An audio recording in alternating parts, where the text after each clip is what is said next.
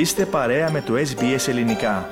Βρείτε περισσότερες ενδιαφέρουσες ιστορίες στο sbs.com.au κάθετος Greek. Ραδιοφωνία SBS ακούτε το ελληνικό πρόγραμμα στο μικρόφωνο Πάνος Αποστόλου. Σήμερα έχω τη χαρά, έχω την τιμή να φιλοξενώ στη ραδιοφωνία SBS το ελληνικό πρόγραμμα την πανεπιστημιακό διδάκτορα Μαρία Ηροδότου. Ο λόγος που την καλέσαμε σήμερα την κυρία Εροδότου έχει να κάνει με τα 50 χρόνια που συμπληρώνεται φέτος από την εξέγερση των φοιτητών και φοιτητριών του Πολυτεχνείου στην Ελλάδα. Κάνοντας κάποιος μία αναζήτηση στην, στο βιογραφικό της κυρίας Ηροδότου, ίσως έρθει στις πρώτες αναζητήσεις ένα αφιέρωμα που είχε κάνει το περιοδικό Αντίποδες πριν από 10 χρόνια. Εκεί ο κύριος Χρήστος Φίφης κάνει μία εισαγωγή αλλά ξεκινάει από τα χρόνια της κυρίας Ηροδότου από την περίοδο που βρέθηκε στη Μελβούρνη, μετανάστευσε στη Μελβούρνη οικογενειακός από την Κύπρο ως αποτέλεσμα της τουρκικής εισβολής το 1974. Εμείς σήμερα θα μιλήσουμε με την κυρία Ηροδότου για τα γεγονότα του Πολυτεχνείου και πώς τα έζησε εκείνη, διότι εκείνη την κρίσιμη περίοδο βρισκόταν στην Αθήνα. Κυρία Ηροδότου, ευχαριστώ πολύ που βρήκατε το χρόνο να είστε μαζί μας.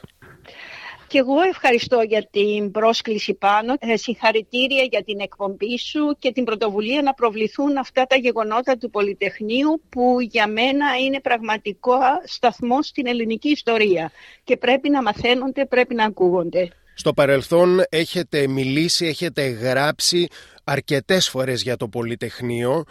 Θέλω σήμερα να σταθούμε σε ένα πιο προσωπικό επίπεδο, αν μπορώ να το εκφέρω έτσι, Πώς τα ζήσατε εσείς εκείνα τα γεγονότα; Θα ήθελα να ξεκινήσω λοιπόν πώς βρέθηκατε στην Αθήνα εκείνη την περίοδο, δηλαδή τα φοιτητικά σας χρόνια και πώς ήταν το κλίμα εκείνη την εποχή στην ελληνική πρωτεύουσα; Ναι, ευχαρίστως.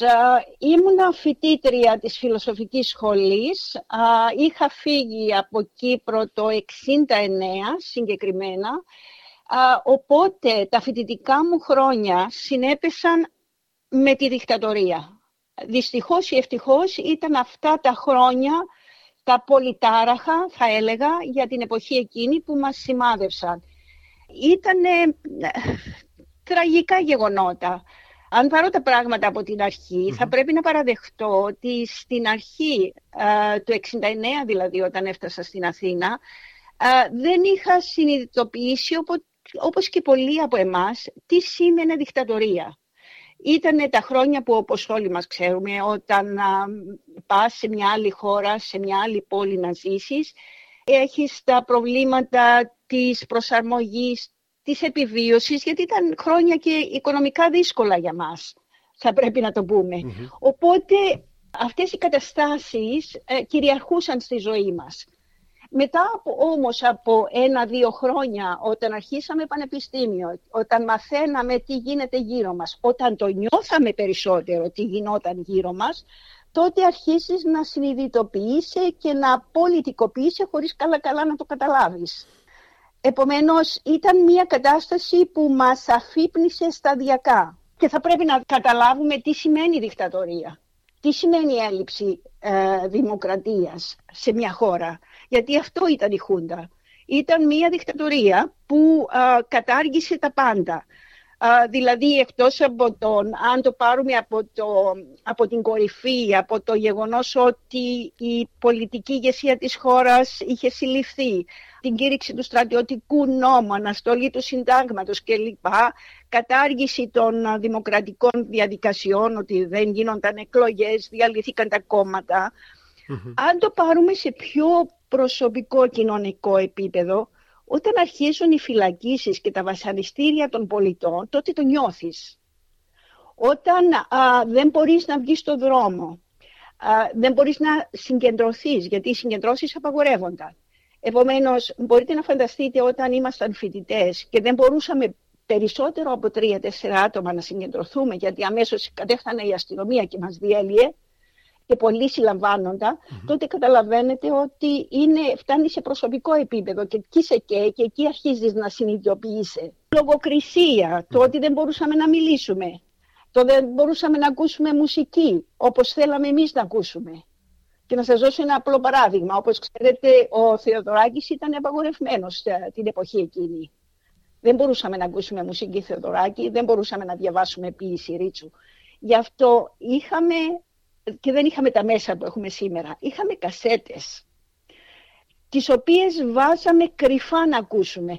Και πριν βάλουμε την κασέτα να την ακούσουμε, έπρεπε κάποιος να βγει στο μπαλκόνι του διαμερίσματος μας, να πάει στο παράθυρο, να ελέγξει τι γίνεται έξω στο δρόμο και μετά να βάλουμε τη μουσική.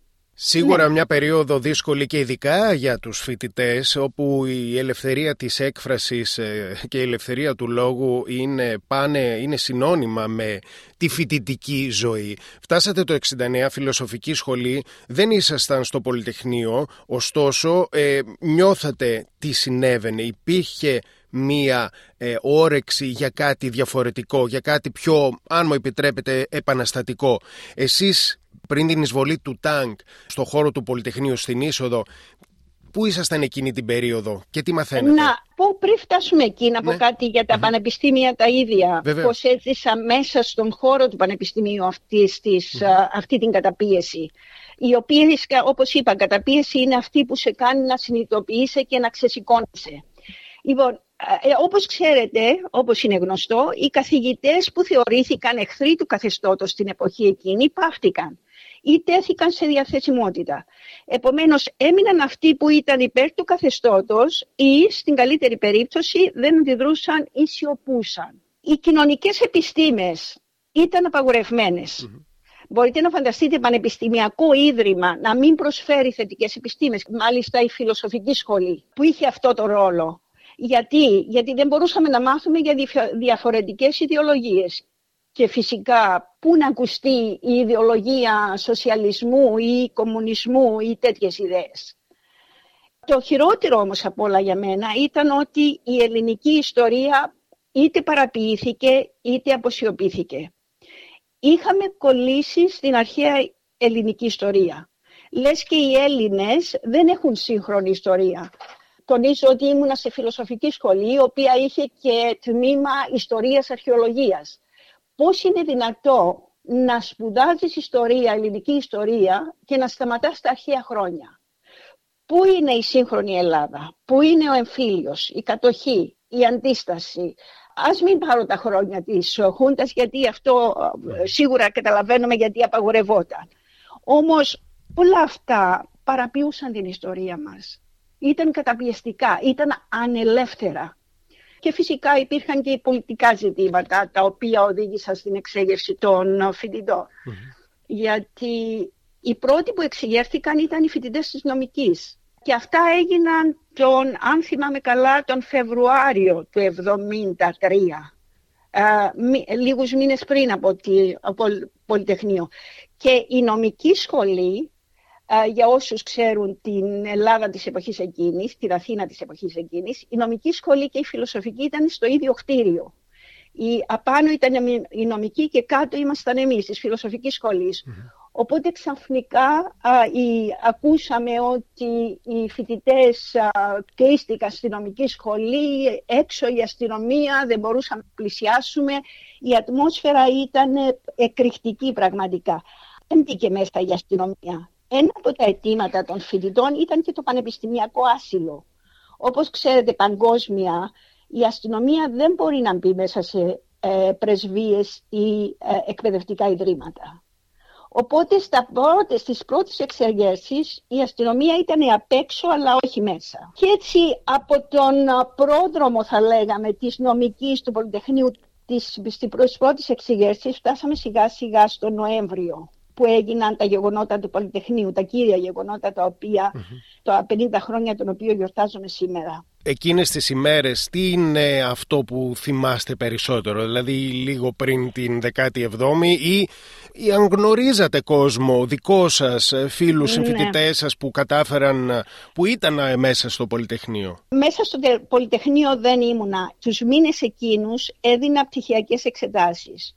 Οπότε ήμουν απορροφημένη με τη μελέτη, με το διάβασμα, γιατί θα έδινα εξετάσεις. Ήδη είχα αρχίσει από την αρχή της, από τα μέσα της χρονιάς, Ιούνιο νομίζω ήταν η πρώτη εξεταστική περίοδος, είχα δώσει κάποια μαθήματα και μέχρι τον Νοέμβριο α, διάβαζα για τις επόμενες εξετάσεις. Το Νοέμβριο λοιπόν, ε, τις μέρες του Πολυτεχνείου, ε, την πρώτη μέρα, αν θυμάμαι καλά, 15-16, ήμουνα στη φοιτητική λέσχη, στην Ιπποκράτους. Εκεί ε, συχνάζαμε όλοι οι φοιτητές. Στη φοιτητική λέσχη, λοιπόν, ενώ διαβάζαμε και είμαστε εκεί συγκεντρωμένοι, ακούσαμε ότι α, οι φοιτητές κλείστηκαν στο Πολυτεχνείο.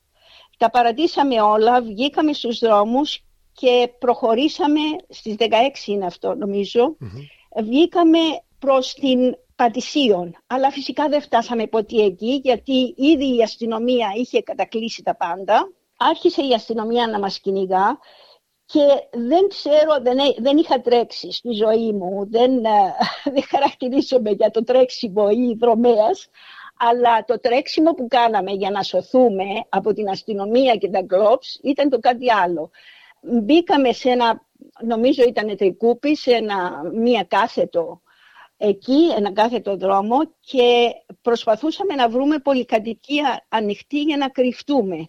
Και πράγματι κάποιοι μας άνοιξαν, μπήκαμε μέσα και γλιτώσαμε από το κυνηγητό της αστυνομίας. Το ίδιο βράδυ φύγαμε, πήγα στο σπίτι, έμενα στη ζωγράφου την εποχή εκείνη. Το βράδυ η ατμόσφαιρα στην, στην Αθήνα ήταν το κάτι άλλο. Ήταν κρυφτική, ήταν ηρωική, ήταν πολεμική, όλα μαζί. Ήδη οι φοιτητές του Πολυτεχνείου είχαν αρχίσει τον ραδιοφωνικό τους σταθμό. Και φυσικά τα θυμόμαστε όλα το εδώ Πολυτεχνείο, εδώ Πολυτεχνείο, η ελεύθερη φωνή της Αθήνας, αν θυμάμαι καλά, καλούσαν τον κόσμο σε συμπαράσταση. Βγήκαμε έξω και πάλι, πήγαμε με το λεωφορείο, αλλά μέχρι σε ένα σημείο δεν φτάσαμε μέχρι το Σύνταγμα, κατεβήκαμε και πάλι προχωρούσαμε από την Ακαδημίας. Το τι γινόταν, ο κόσμος είχε ξεσηκωθεί, ο κόσμος είχε πλημμυρίσει τους δρόμους, τα λεωφορεία έφταναν και φυσικά όλα αυτά τα ακούαμε από τα μεγάφωνα, από το ραδιόφωνο όσοι είχαν ε, ραδιόφωνα μαζί τους. Κατέφταναν λεωφορεία από όλη την Ελλάδα, δεν ήταν μόνο ο κόσμος της Αθήνας από τη Λάρισα, από την επαρχία, αγρότες, οργανώσεις και φυσικά μαζί με τους φοιτητές του Πολυτεχνείου είχαν μπει και φοιτητές από όλες τις σχολές της Αθήνας. Και έγανε λάστιχα, μύριζε καπνό, μύριζε από τη φωτιά όλη η περιοχή αυτή των Αθηνών, τα δακρυγόνα της αστυνομίας, τα φώτα, ήταν μια εφιαλτική ατμόσφαιρα. Και φυσικά δεν μπορούσαμε να πλησιάσουμε όπως είπα, οπότε μετά από κάποιες ώρες γυρίσαμε πίσω και ακούγαμε τα γεγονότα από το ραδιόφωνο. Ακούγαμε τους φοιτητές που παρακαλούσαν όταν έφτασε ο στρατός ε, με τα τσάνξ έξω από το Πολυτεχνείο. Ακούγαμε από τους φοιτητές που τους καλούσαν να μην χτυπήσετε, ελάτε μαζί μας, είμαστε αδέλφια και όλα αυτά που μπορεί να ακούγονται ε, συναισθηματικά. Την εποχή εκείνη όμως είχαν μεγάλη απήχηση. Και φυσικά όταν την επόμενη μέρα μάθαμε τι ακριβώς είχε γίνει μέσα στο Πολυτεχνείο με τους νεκρούς, με την ε, πτώση της, ε, της πύλης έξω κλπ. Ήταν μια εφιαλτική κατάσταση. Πόσο σας επηρέασαν σε προσωπικό επίπεδο τα γεγονότα αυτά μετέπειτα; Και ίσως να βάζαμε εδώ ένα ακόμα τραγικό που συνέβη λίγους μήνες αργότερα και βέβαια έχει να κάνει με την τουρκική ε, εισβολή στο, στο νησί σας, στην Κύπρο μας; Πάνω να σου πω, να σου εκμυστηρευτώ κάτι. Από την ημέρα που μου είπες να σε πάρω συνέντευξη για τα γεγονότα αυτά, δεν φεύγουν από το μυαλό μου αυτές οι βιωματικές εμπειρίες είναι ε, κάτι που δεν φεύγει ποτέ από τον χαρακτήρα σου, από τη συνείδησή σου. Και θα μπορούσα να ανοίξω παρά, ε, παρένθεση εδώ να πω ότι η γενιά μου, εκεί και εγώ προσωπικά, αλλά και η γενιά μου, σημαδεύτηκε από πάρα πολλά γεγονότα. Όπως είπε στην αρχή, κατάγομαι από Κύπρο.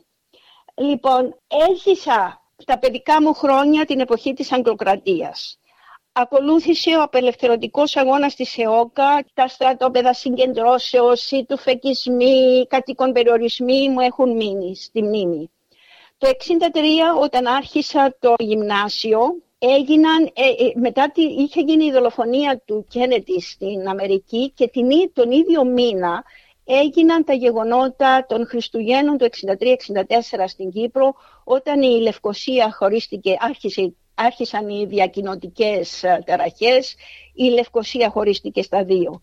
Τι να πω για όλα τα μαθητικά μου χρόνια. Ήταν η εποχή της ΕΟΚΑΒΙΤΑ, της Χούντα στην Ελλάδα που επηρέαζε και την Κύπρο. Ακολούθησε το Πολυτεχνείο, ακολούθησε η τουρκική εισβολή. Λοιπόν, δεν είναι δυνατόν όλα αυτά τα, όλα αυτά τα γεγονότα να μην σε έχουν επηρεάσει. Μας έχουν επηρεάσει, γι' αυτό και ε, έχω ένα πάθος με την ελληνική ιστορία και πιστεύω ότι πρέπει να διδάσκονται, πιστεύω ότι πρέπει να τα ξέρουν και οι μετέπειτα γενιές. Η δικιά σας η γενιά αρκετές φορές έχει ενημερώσει την παρικία μας, την ομογένειά μας για το τι συνέβη, για τα γεγονότα εκείνα κτλ. Πιστεύετε ότι σήμερα μιλάμε αρκετά για το Πολυτεχνείο και για την σημασία του Πολυτεχνείου; Και πώς μπορεί να γίνει αυτό ε, κύριε Ροδότου; Όλα συνδέονται με το εκπαιδευτικό σύστημα. Πρώτα-πρώτα η οικογένεια θα πρέπει να πει κάποια πράγματα στα παιδιά αν γνωρίζουν αυτά τα γεγονότα. Γιατί έχουμε και τη γενιά του 60 που ήρθε στην Αυστραλία και τότε ζούσαν έντονα τα γεγονότα, έζησαν, είχαν κάποια βιώματα από την Ελλάδα. Όσο περνάνε τα χρόνια, οι επόμενες γενιές δεν γνωρίζουν πολλά πράγματα. Επομένως δεν τα μεταδίδουν στα παιδιά τους. Τώρα, μένει στο εκπαιδευτικό σύστημα. Αλλά όπως είναι η κατάσταση με τα νεοελληνικά, δυστυχώς οι ώρες είναι περιορισμένες, δεν ξέρεις τι να πρωτοδιδάξεις στα παιδιά. Θα πρέπει όμως να γίνεται επιλογή και να λέμε κάποια ιστορικά γεγονότα. δεν γίνονται αρκετά. Αυτή είναι η αλήθεια. Δεν γίνονται αρκετά πράγματα και, και πρέπει να τα μεταδώσουμε, πρέπει να ακουστούν. Επομένως, γίνονται κάποιες ε, παρικιακές εκδηλώσεις, προβάλλονται κάποια γεγονότα με ευκαιρία επαιτίους κλπ. Αλλά πρέπει να γίνουν περισσότερα μέσα από το εκπαιδευτικό σύστημα. Εάν το αφήσουμε στους γονείς, όπως είπα, ήδη οι γονείς ήδη περάσαμε στις μετέπειτα γενναίες, οπότε δεν γνωρίζουν ήδη πολλά πράγματα. Εκτός από το ότι πρέπει να διδάσκουμε τα γεγονότα αυτά, νομίζω υπάρχουν και άλλοι τρόποι να μάθουμε. Δηλαδή μέσα από τη μουσική, μέσα από την ποίηση. Αν σας πω και προσωπικές μου εμπειρίες και δεν ξέρω αν φοιτητές μου ακούνε το πρόγραμμα, αυτό που είχε μεγάλη απήχηση στους φοιτητές ήταν ε, όταν δίδασκα τα γεγονότα μέσα από τη λογοτεχνία. Γιατί μέσα από τη λογοτεχνία τα παιδιά ένιωθαν περισσότερο πώς τα ένιωθε ο κόσμος, πώς τα βίωνε αυτά τα γεγονότα και τους τραβούσε πολύ περισσότερο. Το ίδιο και μέσα από τη μουσική χωρίς να καταλαβαίνεις κάτι σου μένει. Όταν με ρώτησες προηγουμένως τι σου έχει δηλαδή από αυτά, η μουσική Θοδωράκη για μένα είναι ακόμη επαναστατική. δηλαδή όταν ακούω το Θοδωράκη ανατριχιάζω. Όταν διαβάζω Ρίτσο, με συγκινεί όταν διαβάζω άλλους ποιητές που ήταν με την ευκαιρία αυτή ήταν απαγορευμένοι τα χρόνια τα δικά μου.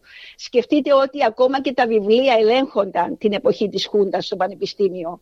Τα βιβλία ήταν επιλογή δική τους. Δεν μπορούσαμε να διαβάσουμε ό,τι θέλουμε. Οπότε καταλαβαίνετε τι σημαίνει για μια δημοκρατία σε παρένθεση. Να μην μπορείς να διαβάζεις αυτό που θέλεις. Να ανοίξω εδώ μία παρένθεση και παλι να πω ότι το ότι η ιστορία αποσιοποιείται δεν είναι γεγονός που συμβαίνει μόνο στην παροικία μας. Έχει και τους λόγους της λίγο πολύ η παροικία.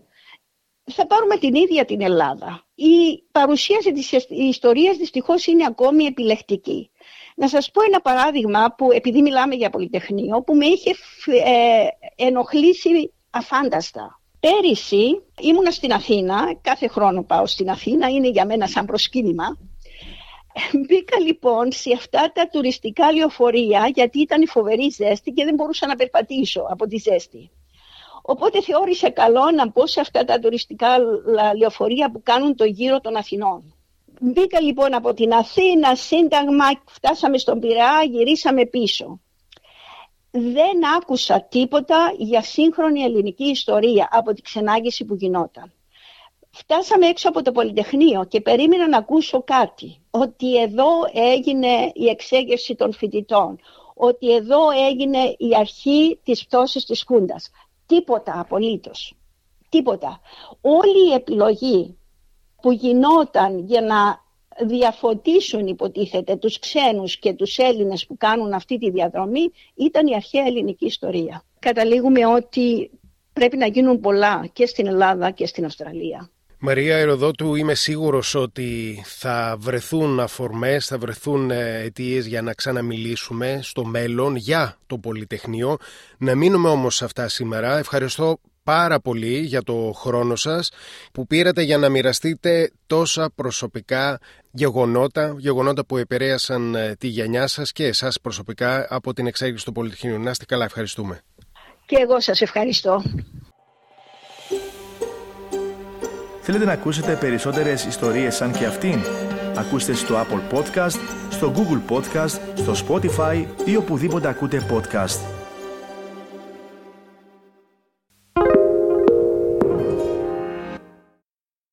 Οι νέοι πελάτες σας ακούν αυτή τη διαφήμιση τώρα. Τι θα τους λέγατε αν μπορούσατε για την επιχείρησή σας, Το SBS είναι ο πιο αξιόπιστος πολυγλωσσικός ραδιοτηλεοπτικός φορέας της Αυστραλίας. Οι ακροατές μας είναι πιστοί, ιδιαίτερα επικεντρωμένοι στα προγράμματά μας και έχουν υποστηρίξει αμέτρητες τοπικές επιχειρήσεις. Η δική σας θα είναι η επόμενη. Προσφέρουμε διαφημιστικά πακέτα για επιχειρήσεις όλων των μεγεθών. Η εμπειρή ομάδα πωλήσεών μας θα σας καθοδηγήσει στην διαδικασία για τη δημιουργία μιας εξαιρετικής καμπάνιας. Φέρτε την δική σας διαφήμιση ή αφήστε την ομάδα μας να το κάνει σε μία από τις 68 γλώσσες μας. Τι περιμένετε, ξεκινήστε τη συζήτηση με το νέο σας κοινό σήμερα. Ηλεκτρονικό ταχυδρομείο sales.sbs.com.au